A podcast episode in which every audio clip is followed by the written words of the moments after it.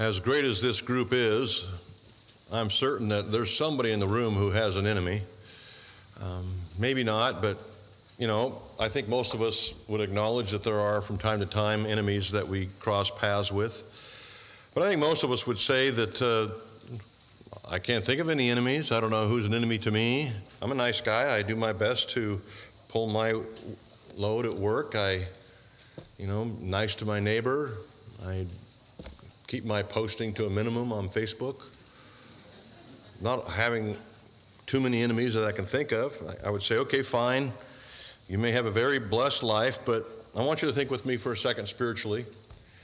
Consider the question do I have any enemies from a spiritual side of things?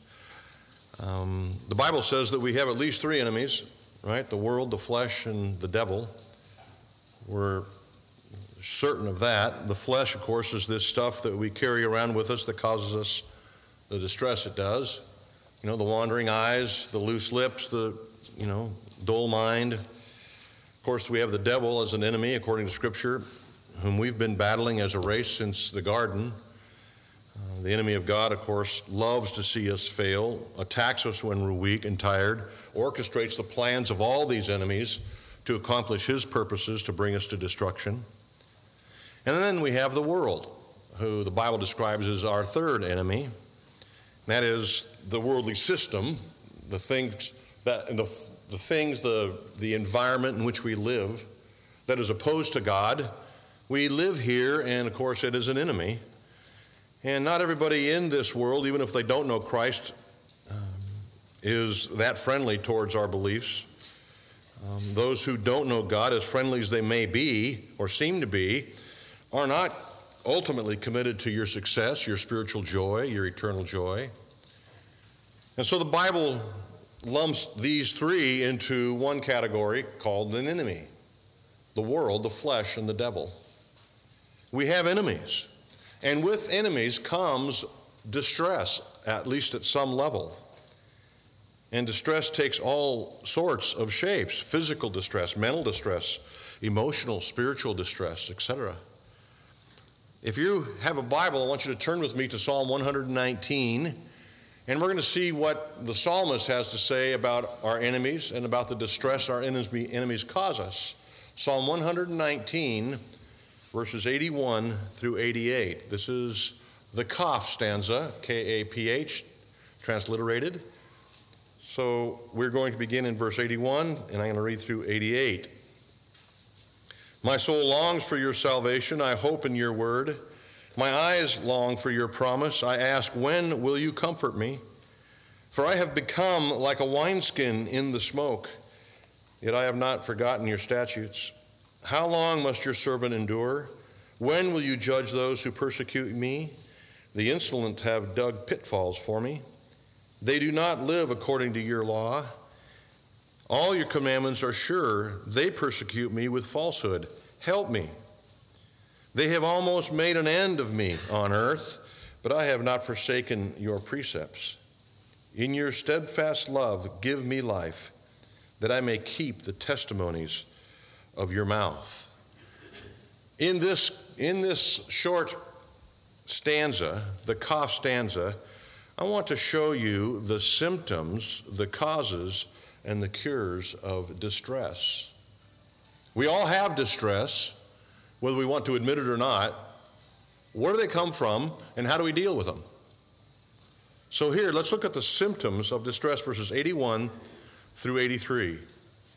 If you are indeed a Christian here this morning, one whose heart has been renewed, whose sins have been forgiven, who are following Jesus Christ, your Savior, you can expect you can expect the world, you can expect the flesh, you can expect the devil to cause you some distress, to be a problem for you, and in fact to abuse you from time to time.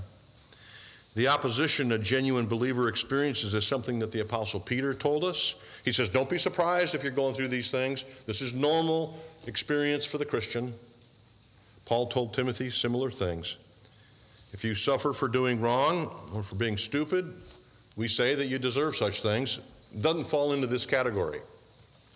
This is actually suffering that comes from doing right, suffering, suffering from being what God wants you to be. That's a significantly different category. Notice in verse 85, 86, and 87, the psalmist here is suffering because he's doing right. Not because he's done something dumb, not because he deserves it, but because he's done exactly what God would want him to do and to be. And yet he suffers.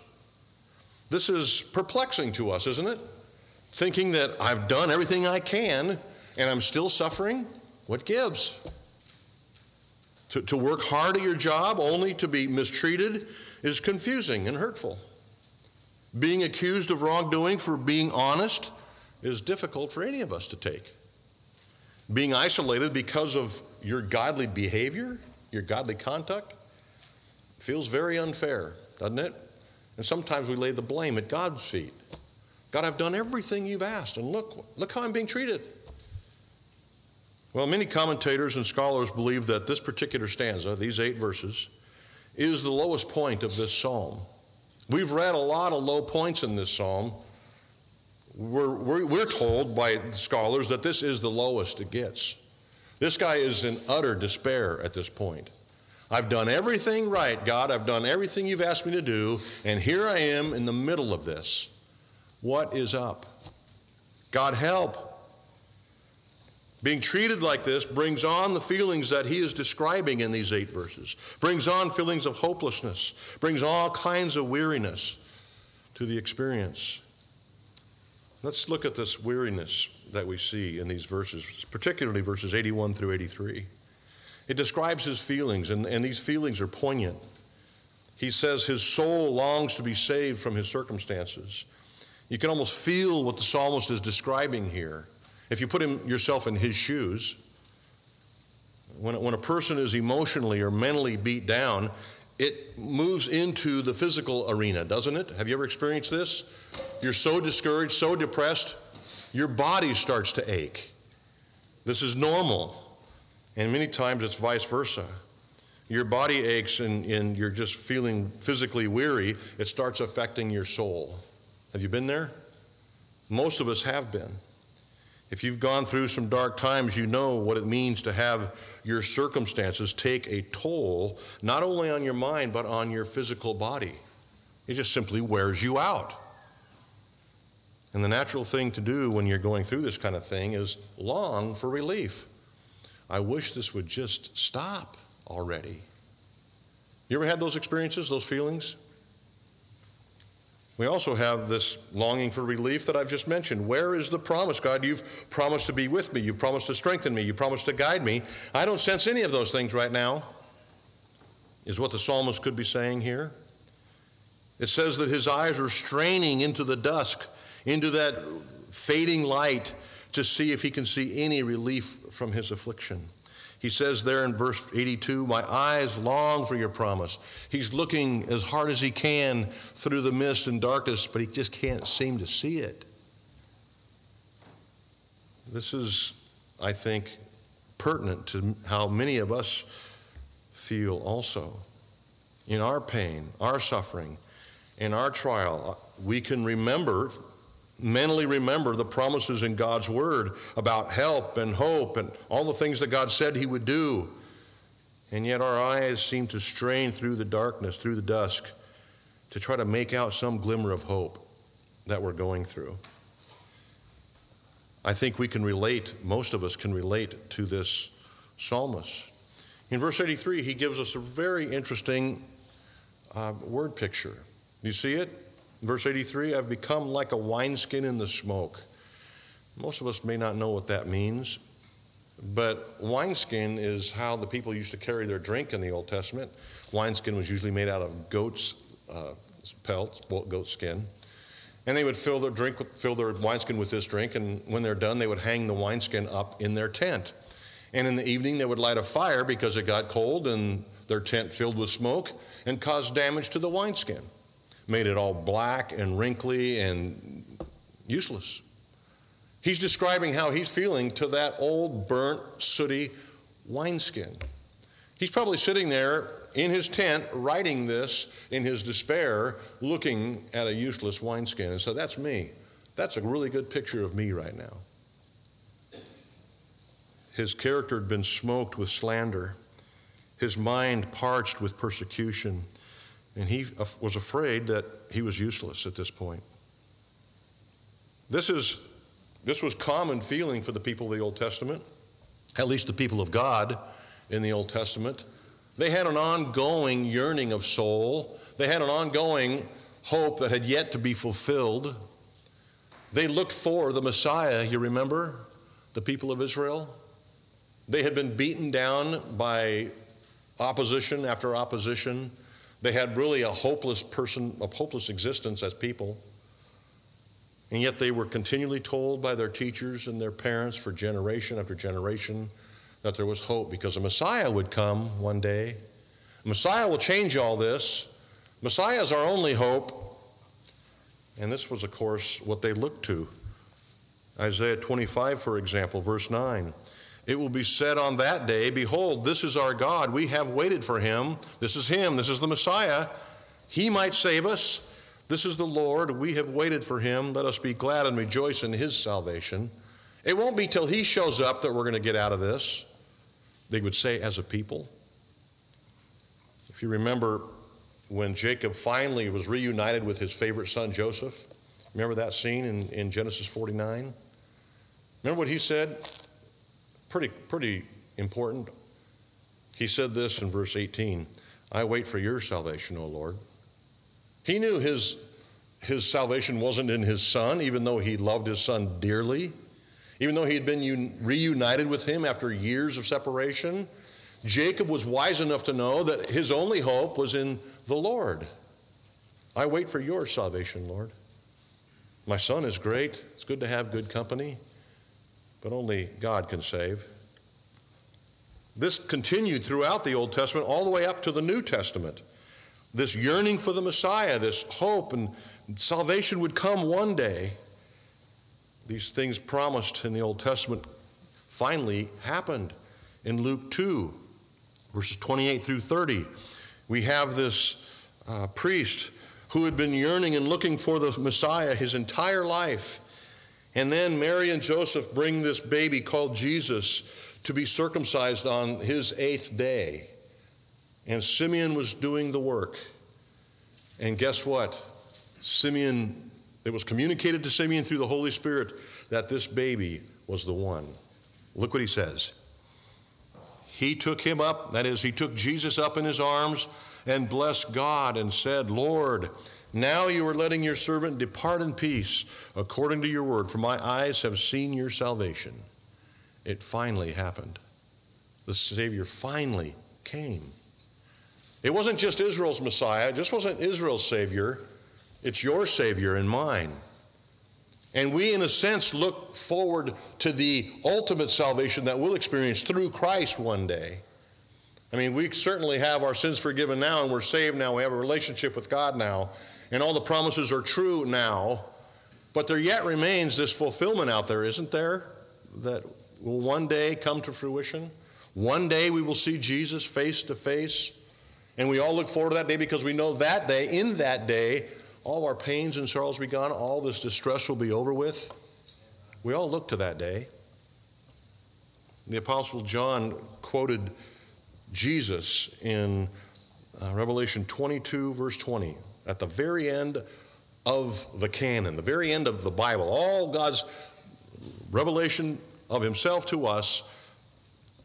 Uh, John re- recorded this he who testifies to these things says, Surely I am coming soon.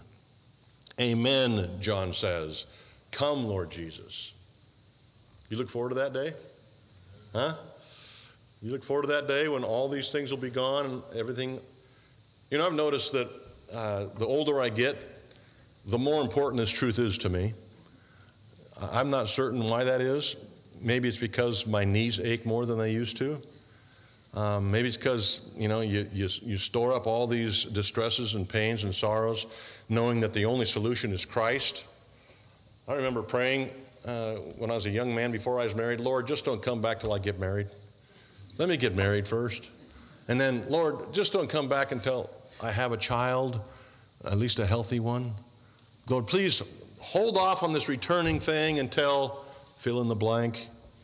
Now I'm saying with John, Come, please, come, Lord Jesus. Now would be good.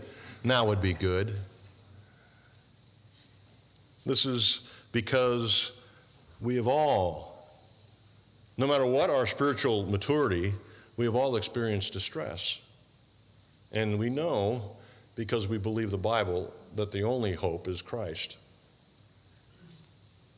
his ultimate return. It says this in 1 Thessalonians 5 8. But since we belong to the day, let us be sober, having put on the breastplate of faith and love, and for a helmet, the hope of salvation. Isn't that a great hope, Christian friend? One day we'll see Jesus face to face, and all these things, all these troubles, all these difficulties will be gone. That is our great hope. What is the cause of all this distress? You know, I've mentioned a few things already, but let's focus on verses 84 through 87. I want you to notice here, and I've, I've, I've listed some, some points here for you to fill in on your bulletin, but I'm just going to work through these quickly. You'll notice as you read these few verses, 84 to 87, that this man's been unfairly treated. Right? He's been a good neighbor, and yet he's getting mistreated. And it's not just by that odd person at the end of the street, it's by family, it's by friends. Maybe in our experience, by our employers, by our partners, by our teammates, classmates. And I want you to note this important but basic truth. You have to be living right to be treated unfairly. If you're not living right, you're not being treated unfairly. You're being treated as you deserve. So the only way that you can identify with the psalmist here is to live right. But he was being unfairly treated by people that he knew and loved. Secondly, I think we can see from these words here that he was being slandered. He said what they were saying was false. That's slander. Lied about. And it seems like he had no ability to correct the lies. Verse 86. And this usually comes from some form of untrue gossip. Did you hear about? Did you know? And then some lie, and the damage is taking place as we speak. So he's being unfairly treated, he's being slandered against, he's literally, in verses 85 and 87, being destroyed. He fears destruction, personal destruction. He says, I'm, gonna, I'm, I'm not sure I'm going to make it out alive. There in verse 87. You know, in his case, it may be physical. I might actually die. But he's certainly referring to his reputation. It's been completely destroyed. Have you ever felt this? The, the crushing weight of ruined reputation that you can't fix? And, and anytime you open your mouth to try to defend yourself, it gets worse. That's what he was feeling. What do you do in those circumstances? Where do you turn? He evidently says, let's just wait and see what God does. That's not American, right? It's un American. What do you mean, wait? We're doers. We take care of it. We go out there and defend ourselves, kind of thing.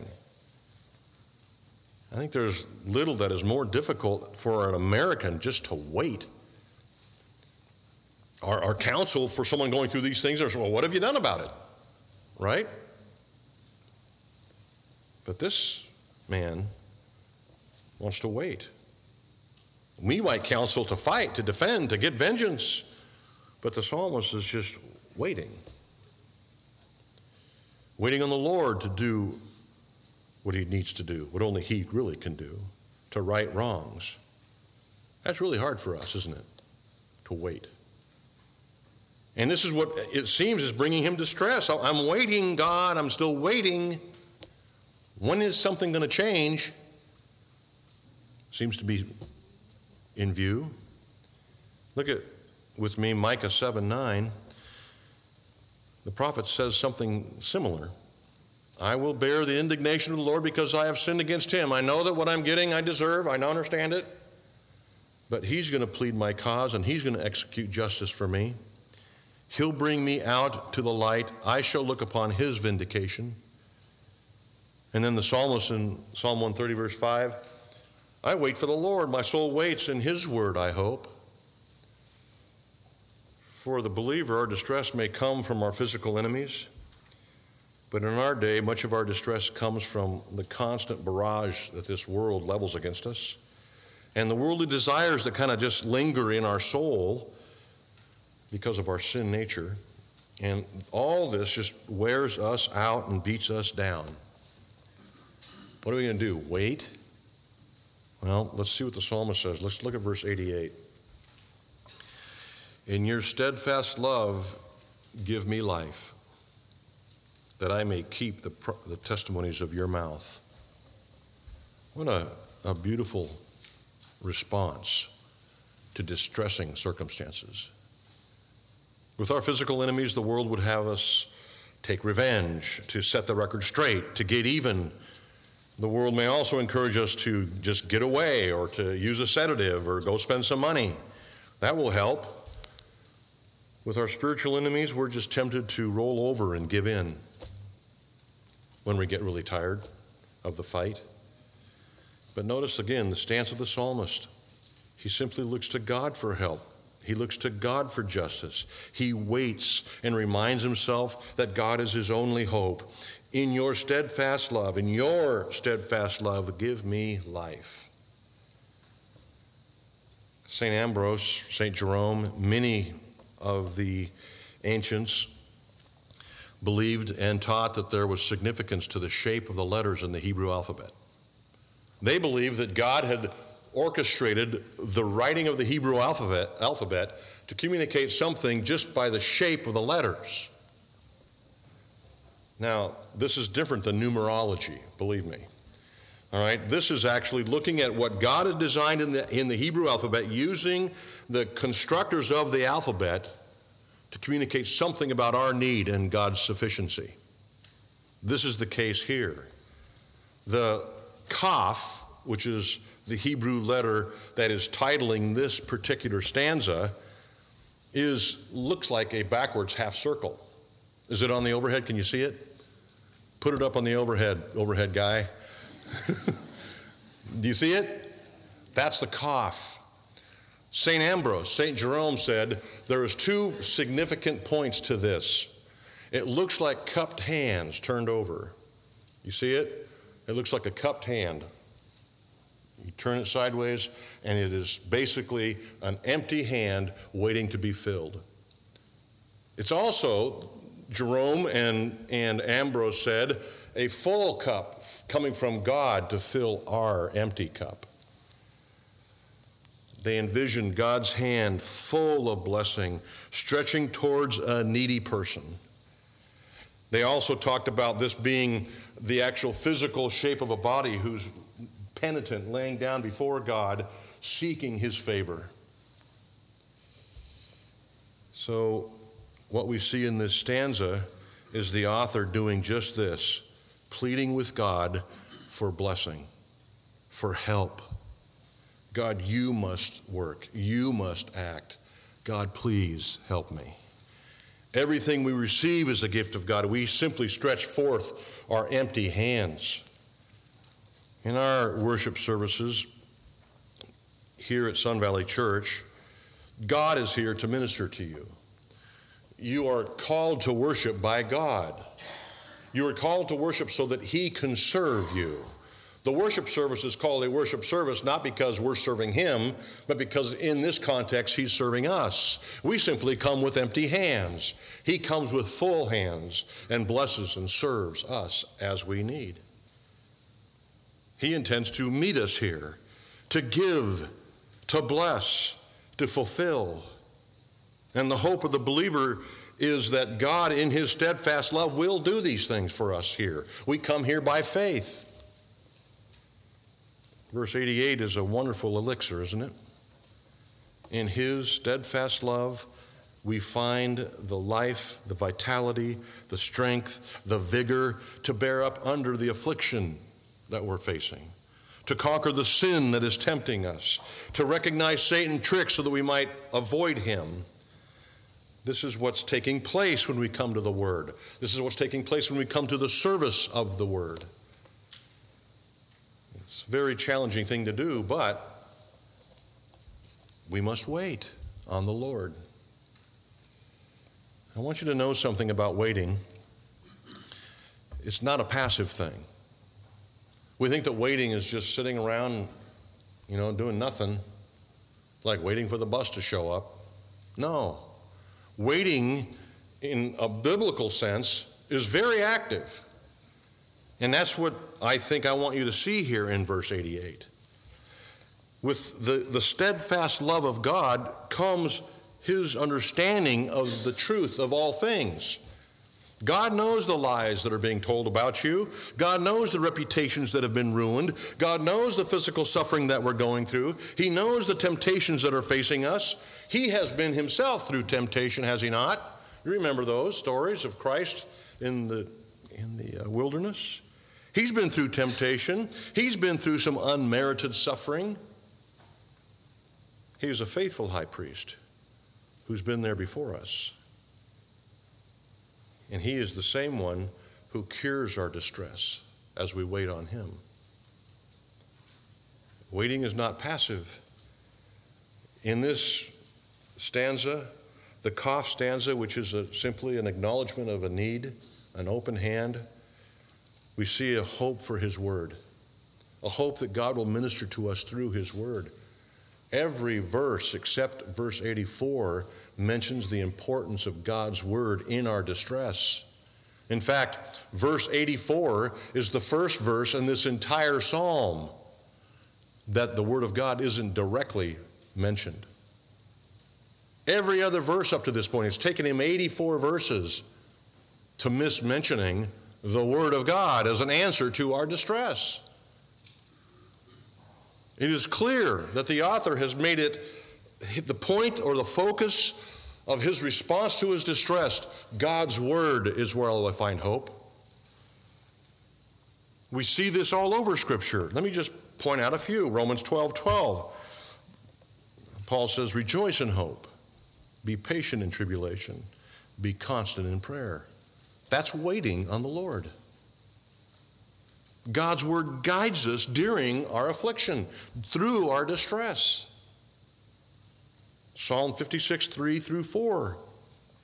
When I am afraid, I will put my trust in you. In God, whose word I praise, in God I trust, I shall not be afraid. What can flesh do to me? What a wonderful response to distress, to being mistreated.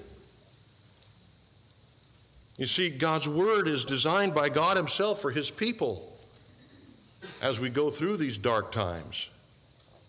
Next, we see waiting on the Lord includes remembering His love. Let your steadfast love give me life. He hadn't forgotten that God was a loving Savior. He, re, he was reminded that God is a loving God. Now, as we think theologically about the love of God, we know that the love of God is an umbrella for many other topics that lie underneath that, right? For his kindness, his mercy, his provision, his forgiveness. These all fall under the umbrella of the love of God. And so when the, when the psalmist says, In your steadfast love, give me life, he's referring to these things. All these things will bring me hope. Because God loves us, He is for us. You're familiar with this familiar verse here. Lamentations 3:22. The steadfast love of the Lord never ceases. His mercies never come to an end. They're new every morning. Great is thy faithfulness. You remember that verse? Have you ever repeated that verse in a dark time? If you haven't, you ought to. Write it down, put it on your fridge, if that's a dark place in your home.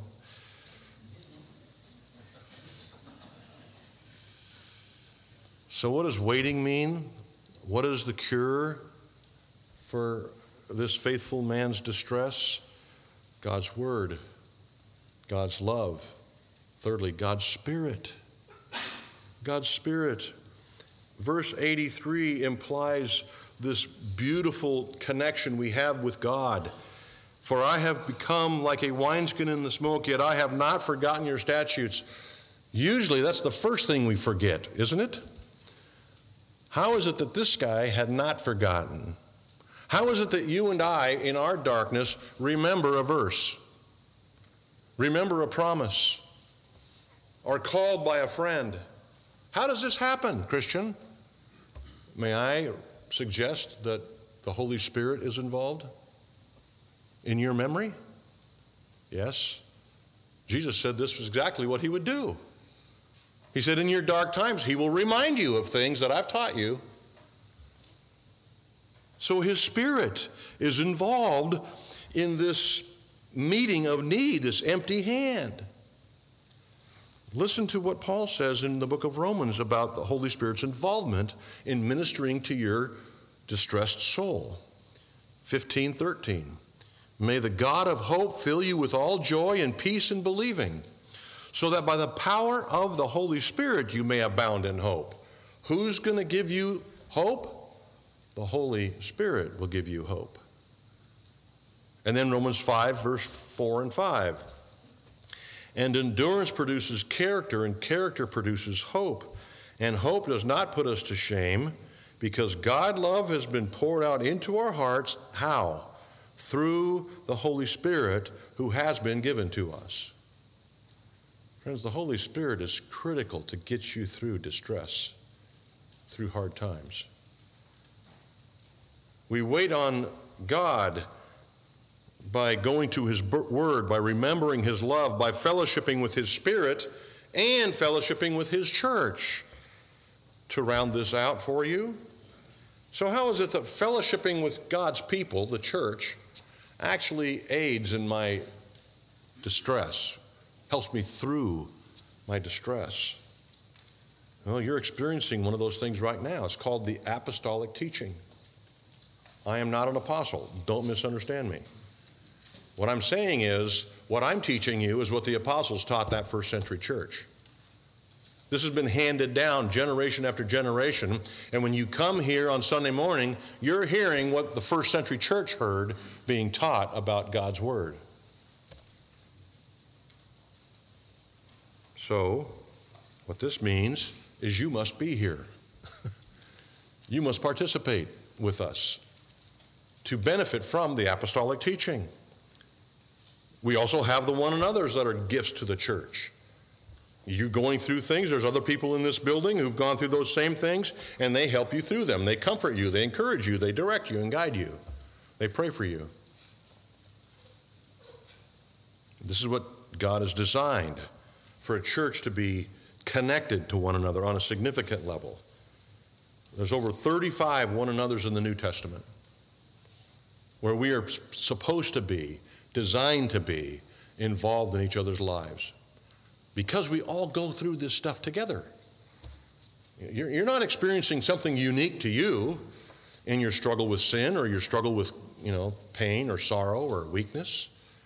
This is something others in this room, maybe multiple people in this room, have already gone through and are more than willing to help you, pray for you, walk with you through it.